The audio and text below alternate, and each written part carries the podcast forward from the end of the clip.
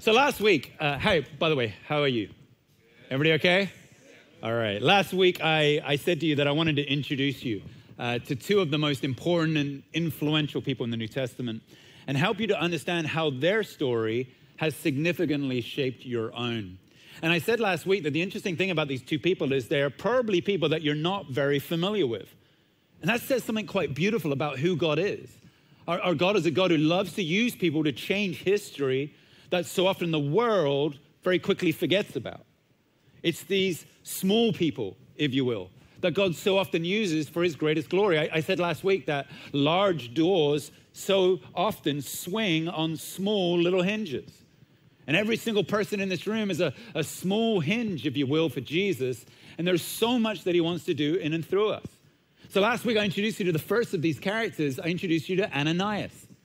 Ananias, a person that's only mentioned once, not really mentioned again, a person who wasn't particularly powerful or had a big name, but someone God chose to go to a house in Damascus, lay his hands on a man called Saul, pray for him, see a miracle take place where he goes from blindness, receives sight, and Paul is transformed, uh, sorry, Saul is transformed into Paul. And Ananias gets to do this. And, and I said last week that every single one of us in this room is an Ananias. That the same spirit that was on Ananias in that moment sits and lives inside of us. That our great call is to also lay hands on one another, speak truth over each other, pray for each other, and believe that by the Spirit of God we would, we would come alive together. And, and last week, as we did that, as I asked you to do that at every single service here, it was unbelievable what God did. I mean, honestly, it was one of my one of my most favorite Sundays that we've had here. I know you're not supposed to have a favorite Sunday, but it's like one of my favorite Sundays for years and years and years. As I saw everybody across our four services pray for people. Like not us pray for you, you pray for you. And, the power of the Spirit in the room doing that was so amazing. We got emails in this week from people who were testifying about healings that they'd experienced, testifying about, um, about salvation. Some people had shared with some people and they didn't know Jesus or they hadn't given their lives to Jesus, and salvation took place during that time. I, I had one gentleman reach out to me and he said, You know, I'm a Korean and I come to the vine and I didn't know there were any other Koreans here. And I was a little bit nervous about praying for people because my English and my Cantonese is not very good. And the guy sitting next to me was a Korean. So we chatted in Korean and pray together. And like, I'm like, that's awesome. Um, there are quite a lot of Koreans in our church, I just want to say. There are. But anyway, so that was awesome. That was great. There was lots of testimonies like that. And, and here's the thing that I wanted to say. As excited as we were about last week, my heart is and my sense is that that was just the tip of the iceberg about what God wants to do amongst us. That there's actually so much more by the Spirit of God that He wants to do in a church that genuinely spiritually cares for each other. And, and, and, what we're going to do, you know, we're not going to force you to do that every week. I kind of forced you to do it last week because it was part of being an Ananias, but I'm not, we're not going to do that every week. But we want to kind of put a culture in here at the Vine that when you come in on a Sunday, your expectation, your thinking is not, I'm coming in to sit in a chair, to sing some songs, to receive a message, and then leave. No, your thinking is, I'm coming into church because I have something spiritually to contribute to the lives of the people around me that I want to actually draw around them and I, I, want to be used by God to speak into someone's life because guess what? I want someone to speak into my life. I need someone to come and lay their hands on me and pray for me. And wouldn't it be amazing if every week at the Vine we just paused to look at our neighbors and kind of take the courage to say, Is there some way I can pray for you? And so, what we saw last week, we're believing, we're not going to mandate it, we're not going to force you to do it. But I'm just believing as the Spirit of God stirs inside of us, you're going to have a hunger to say, I want more of that. And guess what? The power, the Spirit sits in you. And what I loved about last week is so many of you were able to do this. You were able to take a circumstance and a situation from somebody and connect it to something that God was doing in their life. And you were able to pray into that connection of a circumstance, a situation in the world, and God and His kingdom and the Spirit. And bringing the world and the kingdom together is exactly what today is all about.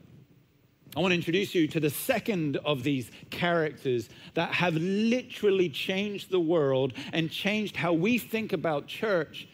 And again, is somebody that you're probably not very familiar with.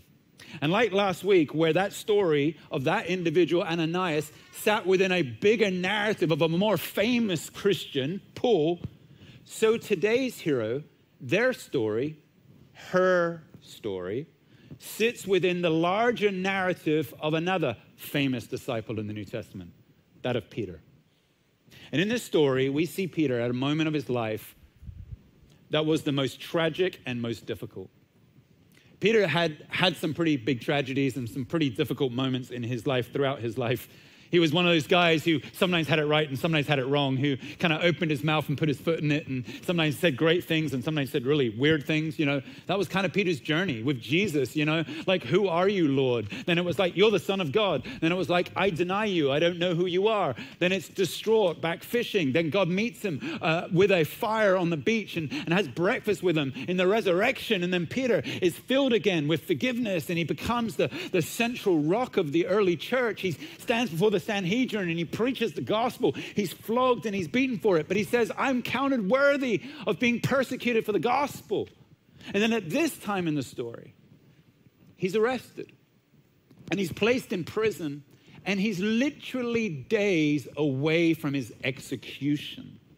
I mean, this is about as hard as it gets for Peter. And the question the passage asks is Is anyone going to be able to help this man? Is anyone going to be able to save him? And large doors swing on very small hinges. I want to introduce you today to another small hinge who's going to blow your mind. This story is found in Acts chapter 12. It's perhaps my favorite story in the whole of Acts, and I said exactly that about Acts 9 last week. But I'm allowed to change my mind every week, okay? This is my favorite story in all of Acts. I love this one. All right, uh, Acts 12, verse 1. Are you ready?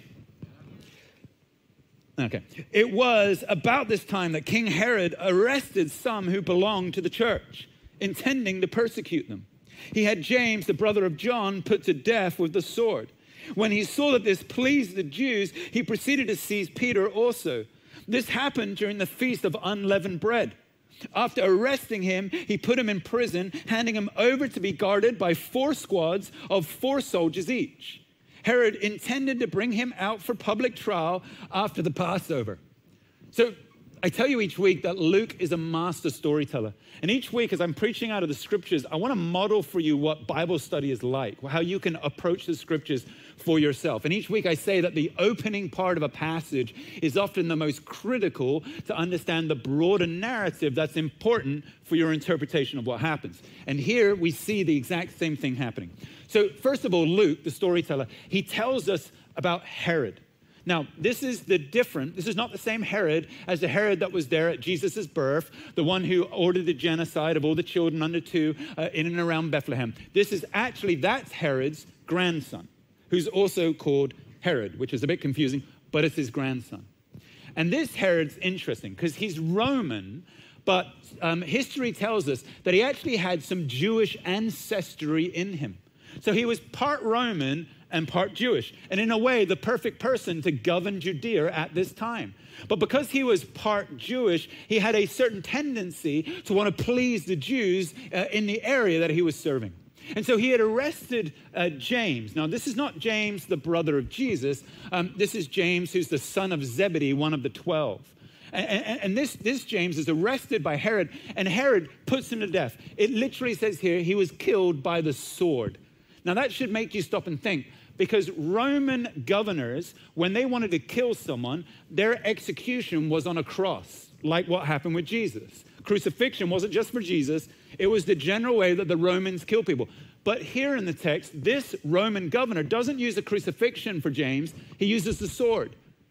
Now, the reason is, is because in the Jewish law of the first century, in the Midrash, if somebody was an apostate, they were allowed to be killed by stoning or by the sword. And what, what Herod does in killing this James by the sword, he's sending a message to all of the Jewish people in the area. And he's saying, I agree with you, Christianity is wrong. I agree with you, we don't believe Jesus is the Messiah. And anybody who does is an apostate. And watch, I kill him with the sword to confirm to you that I agree that Christianity is wrong. Now, this pleased the Jews. So much so that Herod's on a roll. So he's like, well, who else can I arrest? Well, I'm going to arrest the most famous church leader in that moment. That was Peter. Now, Paul, we saw last week, has already had his conversion experience, but Paul's not yet released yet to be a leader in the church into the Greek Roman Empire. Peter is the central leader at this time. And so Herod doubles down, he arrests Peter. Now, it says here that he arrests him during the week of the festival of the unleavened bread. This is the same week that Jesus was arrested. It's the week of the celebration of the Passover. It's the week when they actually celebrated their release by Egypt from slavery by God's power into the promised land. It's a whole week that is to celebrate that God can liberate his people. And the irony of this story is Peter is arrested at the very week when they're celebrating liberation. Peter is incarcerated during the festival of liberation. And it's explained that way to help us to begin to kind of go, ooh, that doesn't seem right. There's something odd going on in this story right here. And the final thing Luke introduces us to is how Peter is guarded. He's not just guarded by one guard outside behind some locked doors. He is actually chained by two guards. So, two guards are literally chained to his ankles. And then there are two other guards that are outside. And these four guards rotate all the time so that there is 24 hour surveillance of Peter. They do this because they believe that he's a flight risk, that he's going to try to escape, which is ironic because that's about to happen, right? But in this moment, they're like, we're not sure if he's going to stick around, so we're going to make sure he does by chaining him literally to these guards and setting this all up. So everything is designed in the story right here for you to lean into it and go, what's going to happen next? Is there any hope at all for Peter? Verse 5 says this So Peter was kept in prison, but the church was earnestly praying to God for him. I love this. Luke says you need to understand that there was hope in this situation. That although Peter was in prison, the church was gathered praying for him. The church was gathered praying for him, believing that their prayers mattered, believing that prayer could change Peter's situation. Oh, he might be incarcerated during the festival of liberation, but don't give up hope. The church is alive, the church is on its knees, the church is praying for him. And there's this exciting sense that, that the church is doing that. You need to know that there's power in a gathered church praying. And that's exactly what we're going to do on Tuesday evening at 7:30. I know, I know. None of you are planning to be there. But this is important 7:30 in this room or online when a church prays something changes in the atmosphere. God does something. He listens to the cries of his people. When his church is on its knees pleading god responds. Luke describes it as the church earnestly praying for peter. The word earnestly there is the exact same word that luke uses for jesus when he's praying in the garden of the gethsemane Remember that moment where Jesus is crying out, Lord, if there's any other way, take the cross from me, but your will be done, not my will. And he's so anxious that he's literally sweating blood uh, Luke takes that same word and he says, That's what it was like for this church. They were gathered on their knees, and the word in Greek means to stretch forth. They were stretching forth like Jesus was, and they were probably praying, God, release, release Peter from prison, release him from the chains, but not our will, but your will be done. But if there's any way for him to be released, would you bring him back to us? Release him. We don't want him to die. They're stretching out. Here's the other crazy thing the festival of unleavened bread lasted for seven days, and Herod could not do a trial until the whole thing was finished. So, for seven days, the church is crying out. Can you see a church of faith? Crying out, believing that they could change the scenario of Peter's life by stretching forth, like in the Garden of Gethsemane. Oh, man, does our city need a few churches like that? I wonder whether we might rise up in this time of Hong Kong's great need, in this time of such change in our city, that we would be willing to get our knees dirty, stretch forth, and really pray 7:30 on Tuesday night. That's the last time I'm mentioning it, okay? But I look forward to seeing everybody there. Does the prayer make a difference? Let's have a look. This, this whole sermon's not a plug for Tuesday night, I promise. Verse 6 onwards. The night before Herod was to bring him to trial, Peter was sleeping between two soldiers, bound with two chains, and sentries stood guard at the entrance. Suddenly, an angel of the Lord appeared, and a light shone in the cell. He struck Peter on the side and woke him up. Quickly, get up, he said. And the chains fell off Peter's wrists. I love this moment. Oh my goodness, this is so good. Can you imagine if you were this angel? This is your moment. Like you, you've been an angel all your life like you've always wanted to be used by God for a powerful encounter in the world. And God has come and tapped you on the shoulder. Let's call him Angel Bob. God's come and tapped him on the shoulder and said, Angel Bob, this is your moment. I'm sending you down into a jail cell where Peter is, and you're gonna show up, and light's gonna shine all around, and it's gonna be this magic moment, and you're gonna release Peter from prison. And you can imagine this angel, wow, this is the best moment of my life. And Luke says, Peter's sleeping, like passed out. Like, not just sleeping, sleeping so much that when the angel shows up, he has to strike him on his side to wake him up. This is the night before Peter should have gone to trial. The night before he's being sentenced to death, Peter's just like, I don't know about you, but I would be pacing around praying or doing something, right?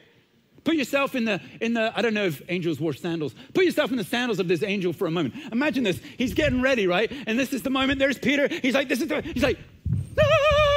You know, like suddenly showing up, right? Peter's like, the angel's like, well, that didn't quite go to plan. All right, I'm going to turn it up to 11 on the notch here. We're going to do this again. The light flashes around and he's completely oblivious to it.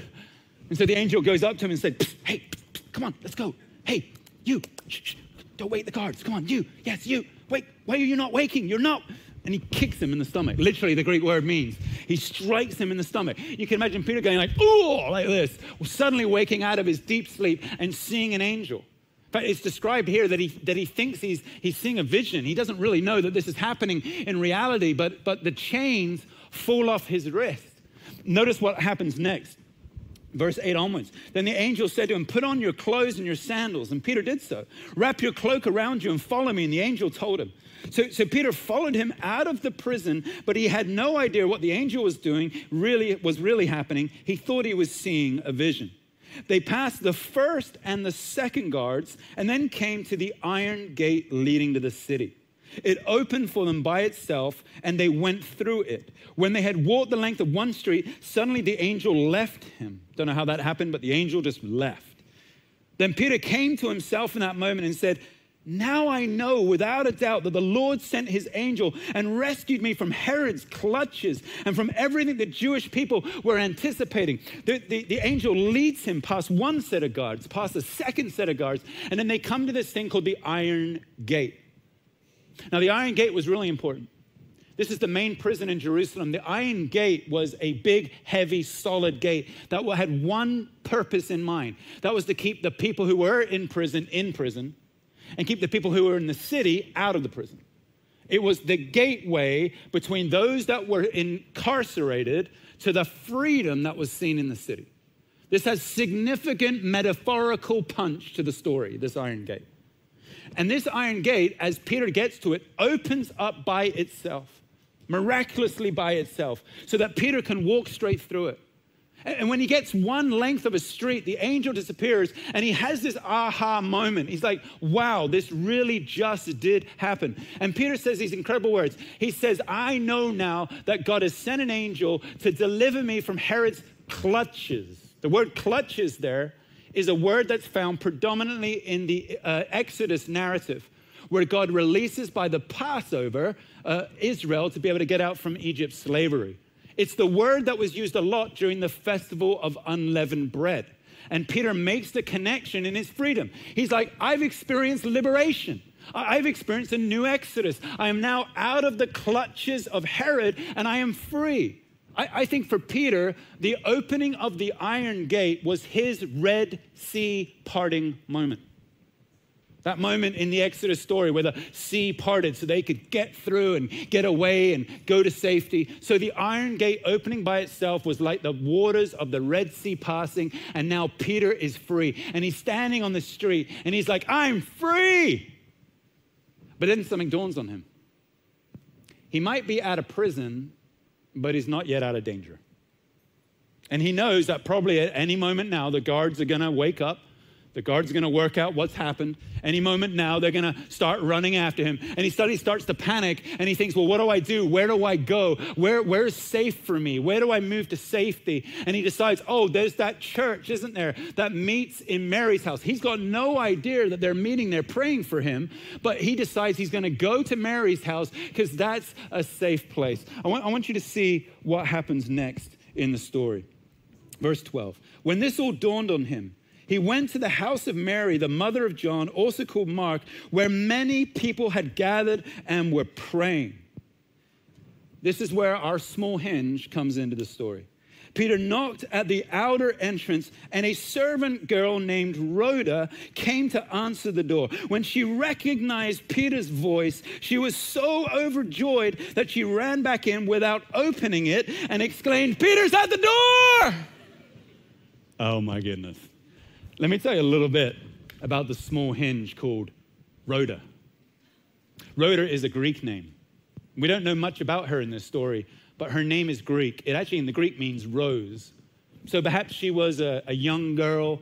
Perhaps she was kind of fragile and sort of peaceful like a rose. What we do know about her is her profession. She's described by Luke here as a servant girl in Mary's house. Mary was wealthy, had the largest home in Jerusalem, which is why they gathered there.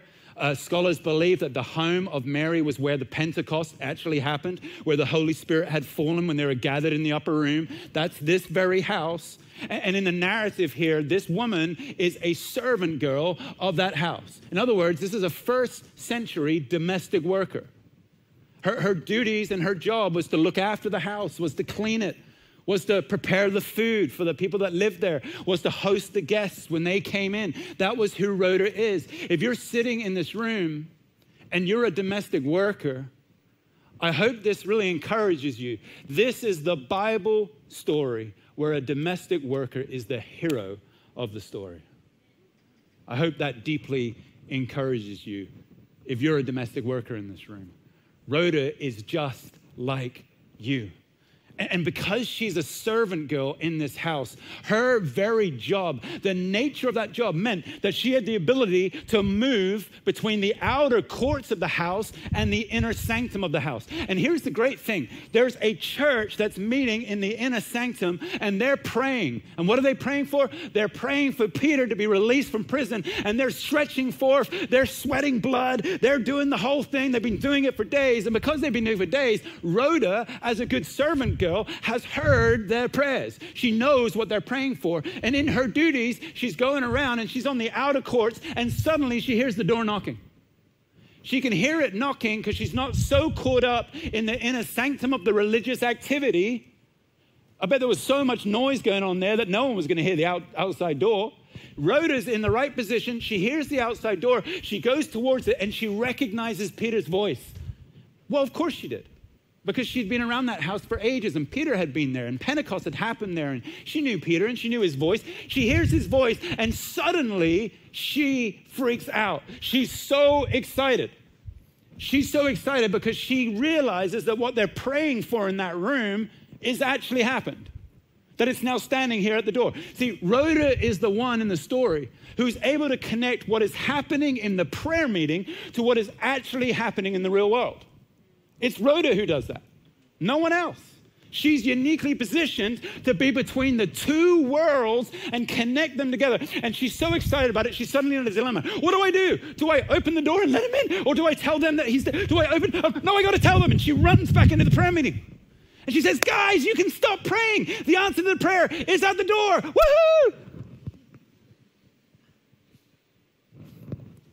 And everybody that's praying in the prayer meeting are like, whoa, whoa, just can you quieten down, please? We're praying here. This is really important right now. Like, we're praying for something very important. We're praying for Peter's release. She's like, do you, do you realize that Peter's actually at the door? He's at the door. And, and they just keep praying. And she keeps saying that he's at the door.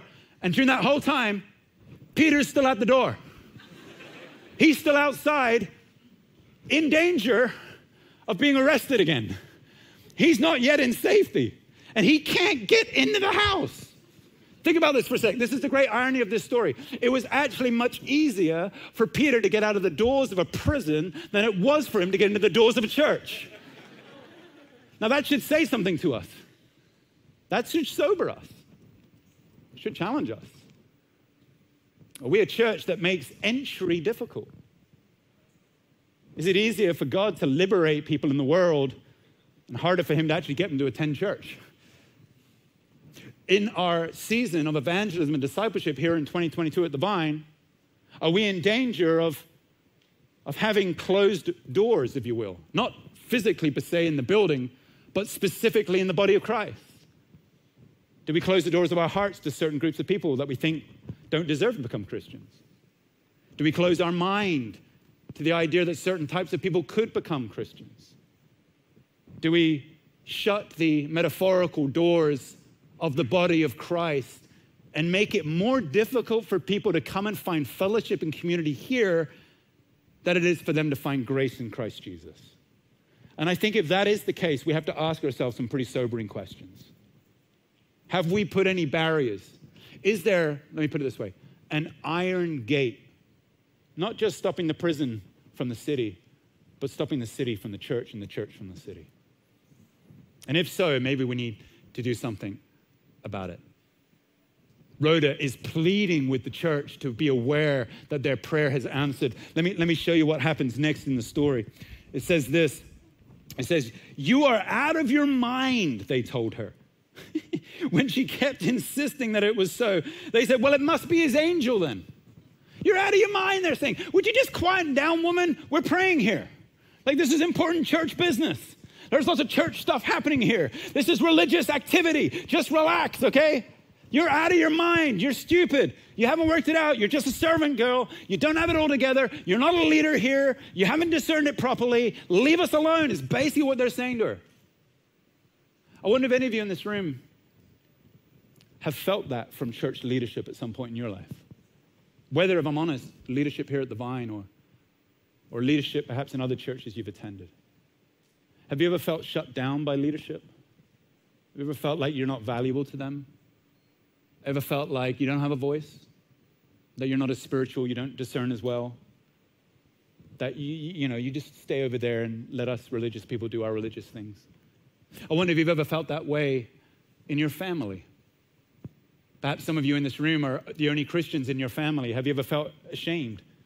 Have you ever felt like your family have said, You're out of your mind that you believe that? Wonder if anyone in here feels like that in the workplace. Maybe your colleagues know that you're a Christian and they think that's a bit strange and a bit unusual, and they say, You know, who are you? You're out of your mind. But Rhoda doesn't give up. And I want you to know that you are not to give up. She keeps pleading with the church, hey, he's there, he's there. So eventually they go, well, it must be his ghost because it can't physically be him. It can't really be the answer to our prayer. It can't really be that. So maybe Herod killed him early and his angel has shown up at the door, banging on the door. That's what they think.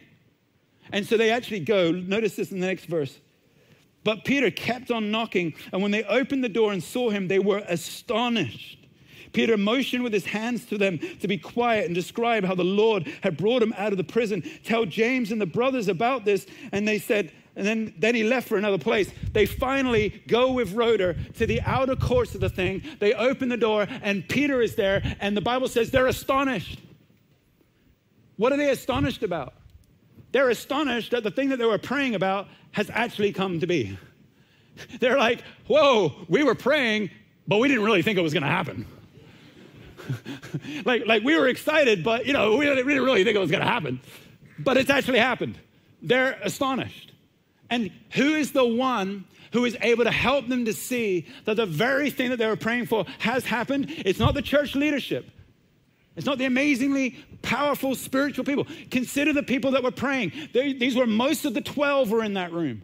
This is James, the brother of Jesus, was in that room. This was the significant senior leadership of the church. None of them actually believed the prayer was going to take place. The person who believed, who was positioned to know, who had the flexibility to understand what was happening in the house and also see what was happening in the world, was not church leadership, it was Rhoda.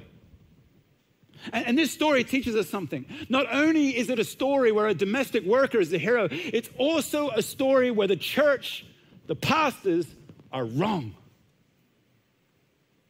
You should clap for that. That's a good thing for you. That should excite you. The church leadership, the pastors were wrong. They're not the heroes here. And this sets up and changes something dramatically for the whole concept of what church is about. That it's actually not about the leaders, it's not about the pastors. They are there to serve you, love you. I, I love my job. What a privilege it is to be a pastor. But church is not about me, it's not about my team, it's about you. You're the hero of the church story. You're Rhoda. Because you are the ones whose one foot is in the world and one foot is in church, and you can translate between the two of those things. You are the ones who are uniquely positioned to take the gospel from here and bring it into the world and take what God is doing in the world and communicate it to us in here. Uh, my job is to 100% serve you, love you, help you to be the best that you can be, teach you, pray for you, love you. That's my job. My feet are in the church, and I'm glad that God's given me that calling. Your calling, though, is to be like Rhoda, who can move between the two spheres and be able to translate the gospel into the world. That's who you are. And what we learn in this story is something very sobering. It's often easier for a miracle to happen than it is for it to be believed. The actual miracle of this miracle is the fact that it was believed. And why was it believed? Because Rhoda changed everything. Because I want you to see this. Before this moment, the church was praying earnestly, reaching forth, but they didn't really believe that it was going to happen. But I tell you what, from this moment forwards, the early church was dramatically changed. From this moment forward, I bet you everybody who was in that room that day praying and everybody who saw Peter come in that door freed by the power of Jesus, that that faith level of that church completely changed. I bet you every single time they prayed after that, they actually believed that it was going to happen. That at that time, everything changed. And who changed it? The church leadership? No, Rhoda. Somebody that history tends to forget, completely changed the church. Completely gave you your story. If you're a Christian in this room, and if you haven't been called to be a part of the staff of a church, then you're in full time ministry like Rhoda was, with one foot in the camp of the church, one foot in the world, and uniquely positioned to do what I could never do translate between the two of those things and bring a testimony of the power of God in both of them.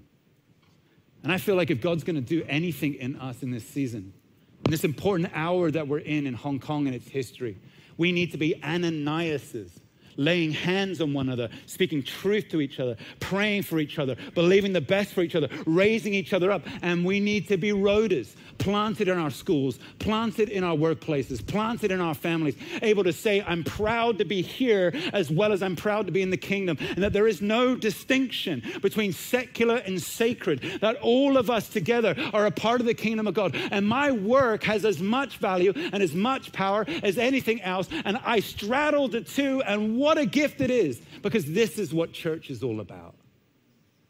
You're a Rhoda, a servant in God's kingdom. May you firmly plant a, plant a foot so that you can always open doors for those on the outside to come into church. And may you always run into the religious activity and have the courage to speak what's happening in the world to the church. And when that takes place, I believe the body of Christ is truly equipped to be what it should be. It won't be equipped by me and the other pastors here. It will only be equipped as the Rhodas are released. Run with that anointing. Plant your feet proudly where you are. Whatever job it is, whatever career you have, whatever sphere of influence you're planted in, you are there for a reason. Embrace it, love it, and see God's glory come out of it for his glory. In Jesus' name. Everyone says, Amen. Would you stand with me? I want to pray for you. Father, I just want to thank you so much for all the Rhodas in this room. Father, we first of all think of our actual Rhodas, the domestic workers in this room, our Filipino brothers and sisters, Indonesian brothers and sisters that we love dearly. Father, we want to pray for them in this moment. Father, we ask that you would strengthen them and encourage them. So often their job is a thankless task. So often they're treated a little bit like how Rhoda is treated in this story. Father, we just pray for an anointing and a power upon them. We pray that they'd be deeply encouraged by the hero that is Rhoda today. And that would inspire them in all the places that you've planted them, the homes of Hong Kong that you have planted them in, Lord. Many of those homes perhaps don't believe in you. And we pray that you would use these incredible domestic workers to represent your hands and feet to the people that they are planted within.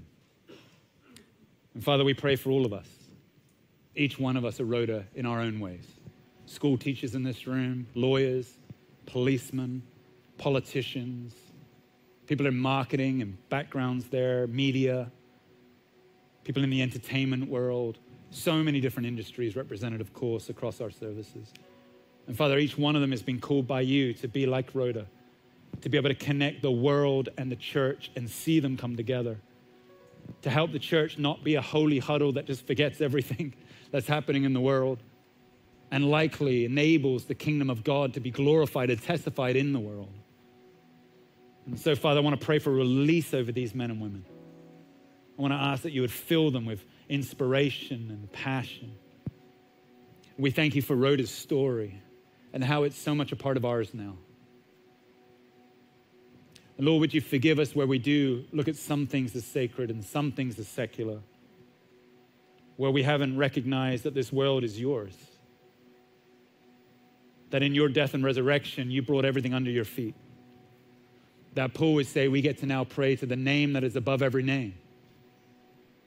And that, Lord, Hong Kong is yours, China is yours. And Father, we just are so grateful that we have a King of Kings and a Lord of Lords who is in control.